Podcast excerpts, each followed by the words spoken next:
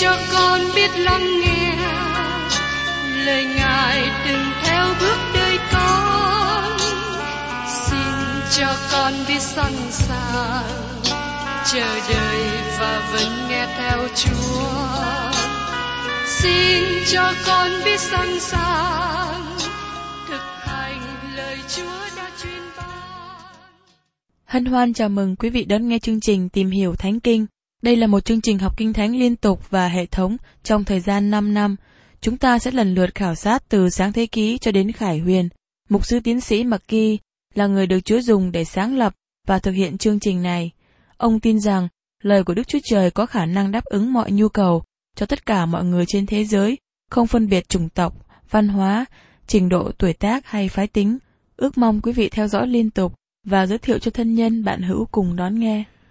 Kính chào quý vị và các bạn. Trong chương trình tìm hiểu Thánh Kinh hôm nay, chúng ta đến đoạn cuối của sách Châm ngôn, nói về người nữ tại Đức. Đây là lời được nói cho vua Lemuel, và đoạn này cũng có một đề tựa hay một lời khuyên tốt về cách chọn vợ. Kính mời các bạn cùng xem ở trong sách Châm ngôn đoạn 31 câu 1. Lời của vua Lemuel, các châm môn mà mẹ người dạy cho người. Thưa các bạn, tôi tin rằng đoạn này được viết bởi vua Salomon bởi vì không có vị vua nào có tên là Lemuel. Tên mà Đức Chúa Trời đặt cho Salomon là Jedidia, như được ký thuật ở trong sách Sử ký thứ nhì, đoạn 12 câu 24 và 25. David an ủi Bathsheba vợ mình đến ngủ cùng nàng, nàng sanh một đứa trai đặt tên là Salomon. Đức Sô Va yêu mến Salomon Ngài sai đấng tiên tri Nathan đến đặt tên cho nó là Jedidia vì Đức giê va yêu mến nó. Tên Lemuel có nghĩa là tận hiến cho Đức Chúa Trời. Và tôi đoán rằng tên Lemuel là tên thân mật, tên gia đình mà bà mẹ Bethsheba đặt cho con trai của mình, Salomon. Tôi nghĩ rằng những người thời đó đọc châm ngôn này, họ có thể nhớ đến tên thân mật của mẹ Salomon đặt cho ông, vì những người trong hoàng cung có thể nghe và nhớ đến cách mà Bathsheba gọi Salomon là Lemuel. Trong đoạn này nhấn mạnh về người nữ khôn ngoan, bà là Thái hậu, một người có ảnh hưởng.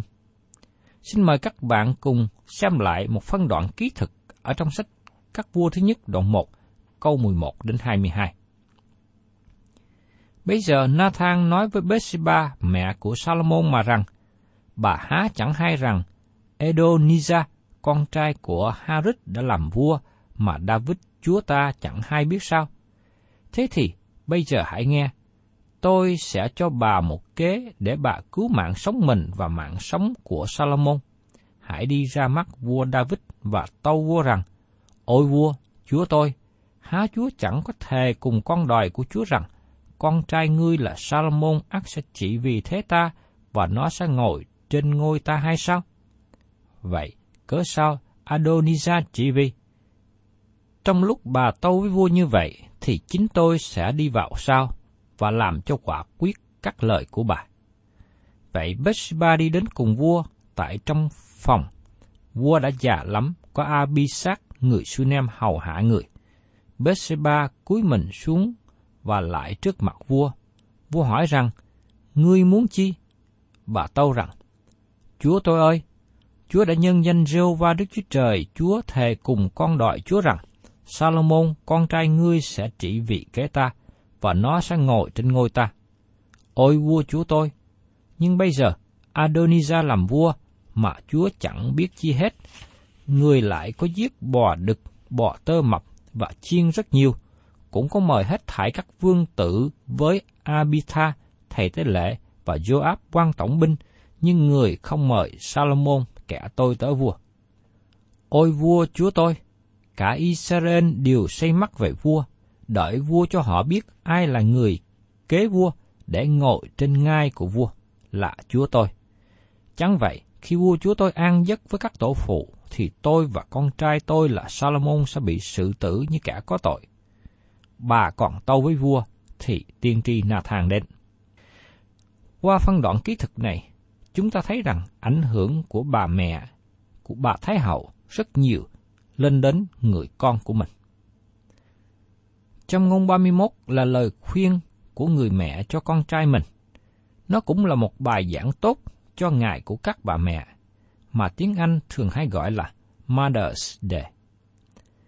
Bây giờ mời các bạn cùng xem tiếp trong trong ngôn đoạn 31 câu 2. Hỏi con, ta sẽ nói gì? Hỏi con của thai ta, ta phải nói chi?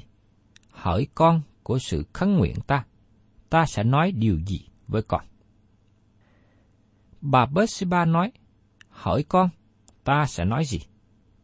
Có một điều mà bà cần nói với con trai của bà, bởi vì bà nhận thấy con trai này có một đặc tính nào giống cha của nó. Bà nhớ đến tội lỗi của David trước đây. Tôi nghĩ rằng việc xảy ra trước đây không phải do nơi tội lỗi của Bathsheba, nhưng chính là tội lỗi của David gây ra. Trong sách gia phổ, kỹ thuật sách Matthew đoạn 1 câu 6 ghi chép Jesse sanh vua David, David bởi vợ của Uri sanh Salomon. Qua lời kỹ thuật của gia phổ này, chúng ta lưu ý một điều. Tên bà Bathsheba không được đề cập. Tôi tin rằng Đức Chúa Trời nói rõ đó là tội lỗi của David. Bà thấy sự cám dỗ trên gương mặt của Salomon. Bà đã thấy rằng con trai của bà có thể sẽ đi trong con đường của ảnh hưởng cha mình trước đây. Vì thế, bà có lời khuyên với con trai. Hỏi con ta sẽ nói gì? Hỏi con của thai ta, ta phải nói chi? Hỏi con của sự khấn nguyện ta, ta nên nói điều gì với con?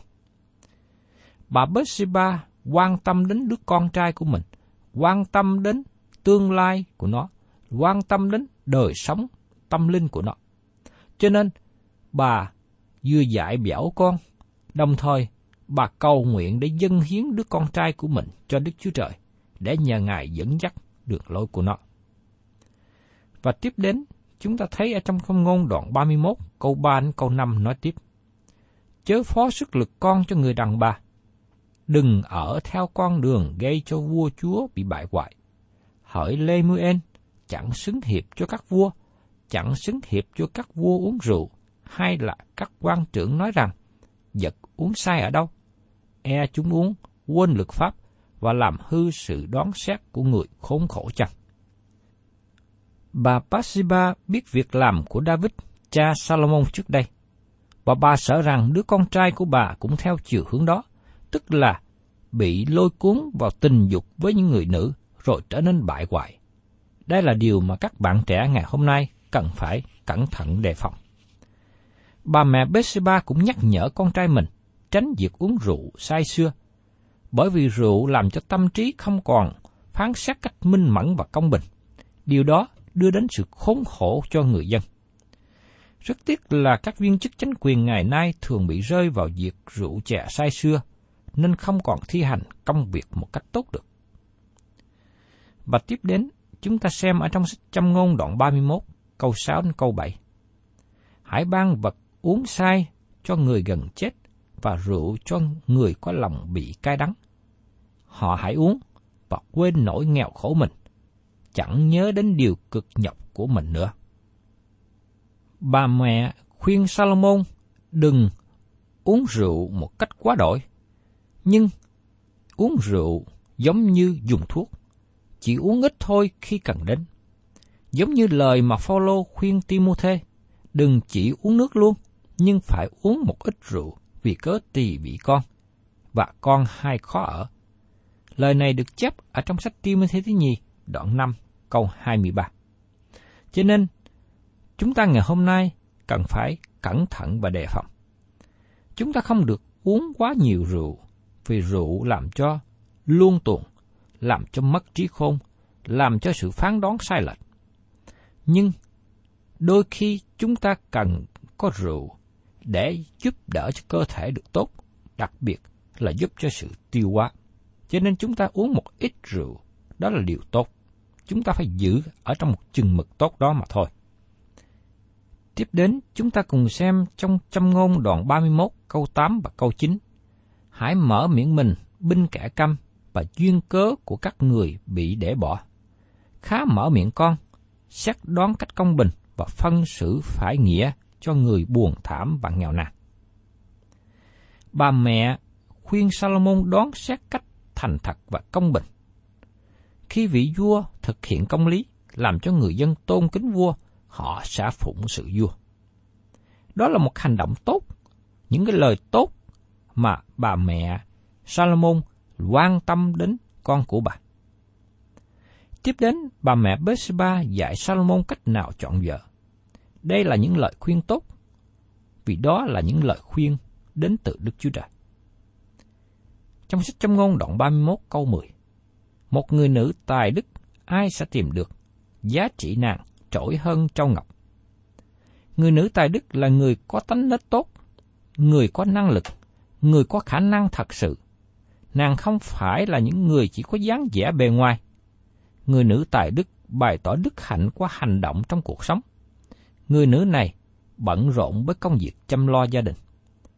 Các phụ nữ ngày nay nên lưu ý, những người nữ tài đức được quý trọng hơn là người nữ có dáng dốc đẹp đẽ bề ngoài.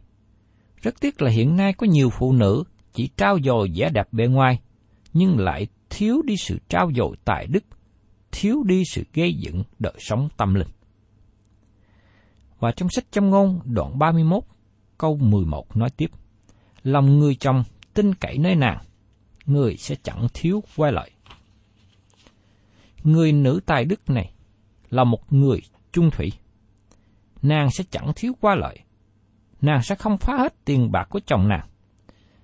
Khi người vợ biết gìn giữ của cải mà người chồng tạo nên, sẽ làm cho gia đình được no đủ, ấm cúng. Người chồng tin cậy vào sự quán xuyến của người vợ. Nàng sẽ là người giúp đỡ cho chồng. Đức Chúa Trời không bao giờ có ý định lập người nữ để trở nên tôi tớ cho chồng.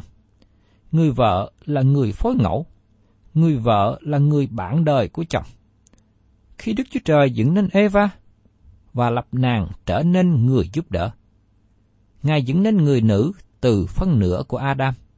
Adam chỉ có phân nửa, cho đến khi Đức Chúa Trời dựng nên Eva và ban nàng cho Adam.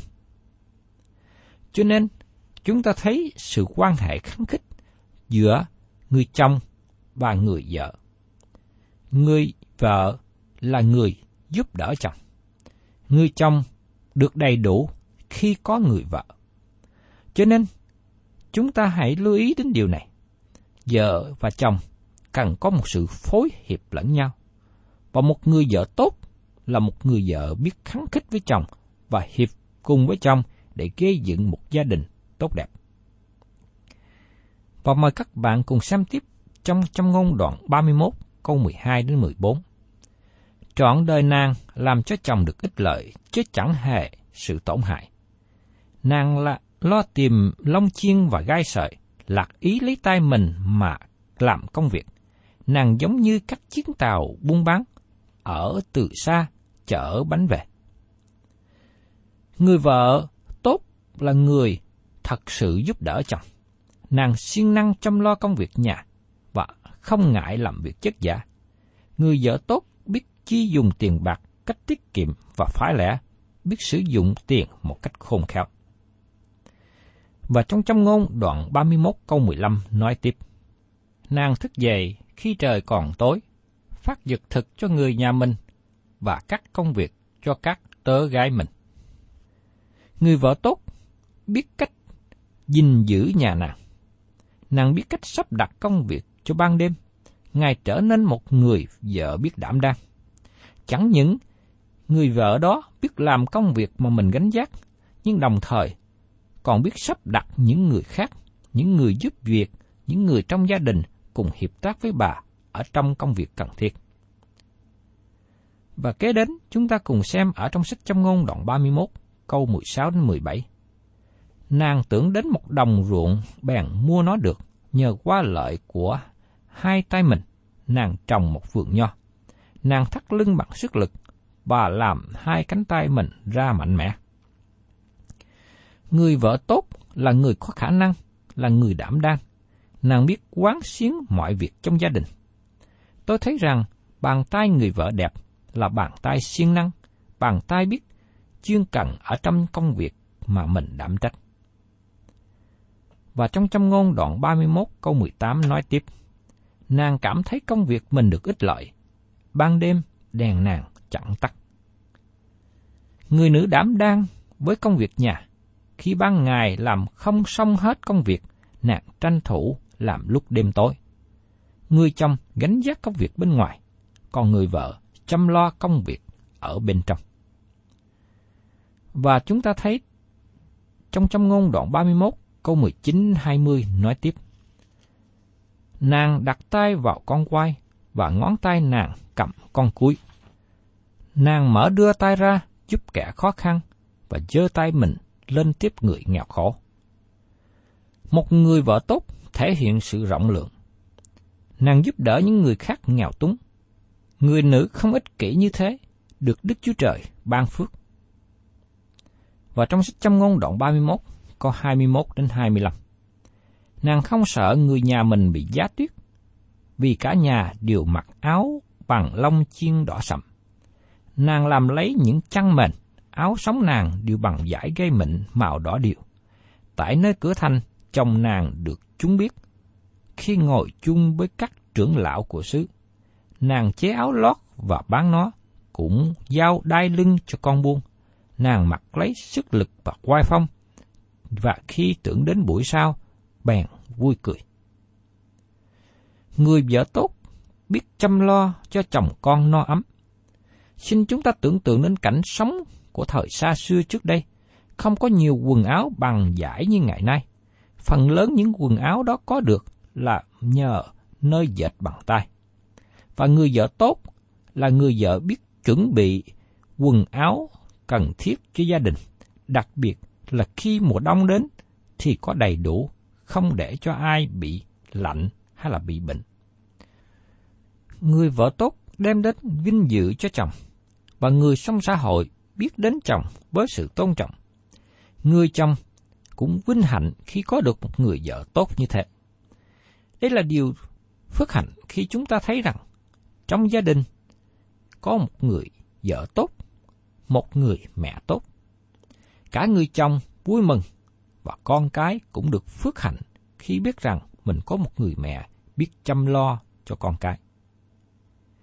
Và trong sách châm ngôn đoạn 31 có 26 nói tiếp, Nàng mở miệng ra cách khôn ngoan, phép tắc nhân từ ở nơi lưỡi nàng. Người vợ tốt là người khôn ngoan, biết có lời khuyên và quở trách nữa. Người vợ tài đức biết nói những lời hữu ích, biết nói những lời ghê dựng, biết nói những lời nhân hậu. Chúng ta thấy rằng người nữ biết giữ gìn môi miệng như vậy.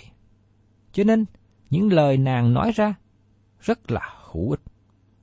Làm cho những người khác thích lắng nghe và để ý đến lời của nàng.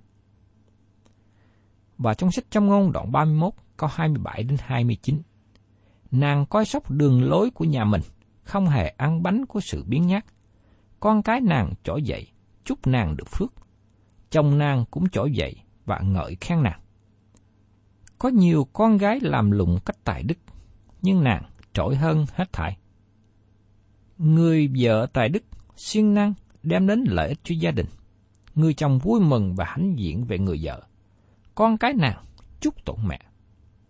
Cho nên tôi xin nhắc nhở với các bạn trẻ nên thường xuyên đến với mẹ và bày tỏ lòng thương mến, vui mừng vì cớ người mẹ của mình. Người mẹ làm lũng tích giả, lo chăm sóc cho chồng con. Với những lời khen, những lời bày tỏ lòng yêu mến chân thành của chồng, của con, làm cho người vợ được an ủi, được vui mừng và đồng thời cũng bớt đi những nỗi cực nhọc mà người vợ đang đảm trách. Và chúng ta xem tiếp ở trong trong ngôn đoạn 31 câu 30. Duyên là giả dối, sắc lại hư không, nhưng người nữ nào kính sợ Đức Sô Va sẽ được khen ngợi. Đây là một câu trong ngôn hết sức tuyệt diệu. Xin các bạn trẻ lưu ý, điều thứ nhất mà các bạn cần khi đi tìm người vợ, đó là một người nữ phải là người cơ đốc nhân. Tôi hy vọng rằng nàng cũng là người phụ nữ đẹp. Nếu có cả hai điều này thì rất tốt. Nhưng điều quan trọng nhất là người nữ đó phải là người kính sợ Đức Chúa Trời. Vì người nữ nào kính sợ Đức Chúa Trời sẽ đem đến gia đình phước hạnh. Người nữ kính sợ Đức Chúa Trời là người nữ biết đi trong đường lối của Đức Chúa Trời. Người đó tôn thờ Đức Chúa Trời, dẫn dắt chồng con và cùng hỗ trợ với chồng con thực hiện đời sống tinh kính. Đó là điều mà các bạn trẻ tìm một người vợ phải chú ý đến đặc điểm này. Cần tìm đến một người nữ có lòng kính sợ Đức Chúa Trời. Và trong sách châm ngôn đoạn 31 câu 31 Hãy ban cho nàng bông trái của tay nàng, khá để các công việc nàng ngợi khen nàng tại cửa thành. Tôi nghĩ đây là lý do mà chúng ta có ngày của các bà mẹ. Đó là ngày tôn xưng bà mẹ. Người mẹ có nhiều công trạng tốt với chồng con trong gia đình, nên bà cần được có sự ngợi khen. Thưa các bạn, sách trong ngôn nói rất nhiều đến phụ nữ. Thật là thích hợp để sách này kết thúc bằng một bức tranh về người nữ tại Đức, rất khôn ngoan, có nhiều tài năng và tình yêu thương. Một số người lầm tưởng rằng những người phụ nữ lý tưởng trong kinh thánh là người ẩn dật chỉ biết phục vụ, chỉ biết lo công việc nhà mà thôi. Sự thật không phải thế. Người nữ này là một người nữ đảm đang, một người mẹ tuyệt vời. Bà quán xuyến việc nhà, đồng thời cũng có mối quan hệ với xã hội bên ngoài. Tuy nhiên, ưu điểm và phẩm giá của nàng không phải đến từ những thành tựu đáng kể. Nó vốn là kết quả của lòng kính sợ Đức Chúa Trời toàn năng. Một người nữ tốt đẹp, một người vợ tốt đẹp là người giữ lòng kính sợ Đức Chúa Trời. Trong xã hội hiện nay của chúng ta, nơi mà vẻ đẹp thuộc thể bên ngoài được đánh giá cao. Trong khi đó, chúng ta thấy những người tài đức trong kinh thánh mà đặc biệt là sách châm ngôn này không đề cập đến vẻ đẹp bên ngoài của người nữ. Sự thu hút của nàng hoàn toàn do tài đức mà ra. Người nữ được mô tả trong đoạn này có nhiều tài năng nổi bật. Có lẽ đây là một hình ảnh tổng hợp về một người nữ lý tưởng. Tôi mong ước rằng quý bà, quý cô này nay nên xem đến hình ảnh tốt đẹp này và học tập theo đức tính cần mẫn, trung thực, đa năng của người nữ, người vợ tốt đẹp. Thưa các bạn, sách châm ngôn là một sách rất tốt cho các bạn trẻ. Đặc biệt là sách này cũng nói đến các phụ nữ. Tất cả chúng ta đều có thể học được nhiều điều từ nơi sách châm ngôn này. Sách châm ngôn dạy cho chúng ta cách sống khôn ngoan. Quý vị và các bạn thân mến, chúng ta vui mừng khi tìm hiểu qua sách châm ngôn này. Đề tài chính yếu của sách châm ngôn là sự khôn ngoan. Và câu căn bản để chúng ta cần ghi nhớ là trong châm ngôn đoạn 1 câu 7. Sự kính sợ Đức giê va là khởi đầu sự tri thức, còn kẻ ngu muội khinh bỉ sự khôn ngoan và lời khuyên dạy. Tôi mong ước rằng các bạn ghi nhớ và thực hiện lời mà sách châm ngôn khuyên dạy. Kính sợ Đức Chúa Trời là khởi đầu sự tri thức. Xin Chúa cho tôi và các bạn giữ lòng kính sợ Chúa luôn luôn. từ sự kính sợ Đức Chúa Trời. Ngài ban cho chúng ta sự hiểu biết, Ngài ban cho chúng ta sự khôn ngoan. Chúng ta phải tránh con đường của kẻ ngu dại, vì kẻ ngu dại đi đến sự bại hoại, đi đến sự thất bại trong đời sống. Tôi mong ước rằng các bạn cần sống theo sự khôn ngoan mà lời Kinh Thánh đã dạy dỗ chúng ta trong sách châm ngôn này. Thân chào tạm biệt quý thính giả và xin hẹn tái ngộ cùng quý vị trong chương trình tìm hiểu Thánh Kinh kỳ sau.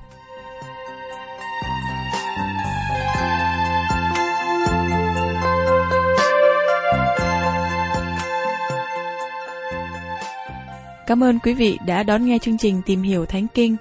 Nếu quý vị muốn có loạt bài này, xin liên lạc với chúng tôi theo địa chỉ sẽ được đọc vào cuối chương trình. Kính chào quý thính giả.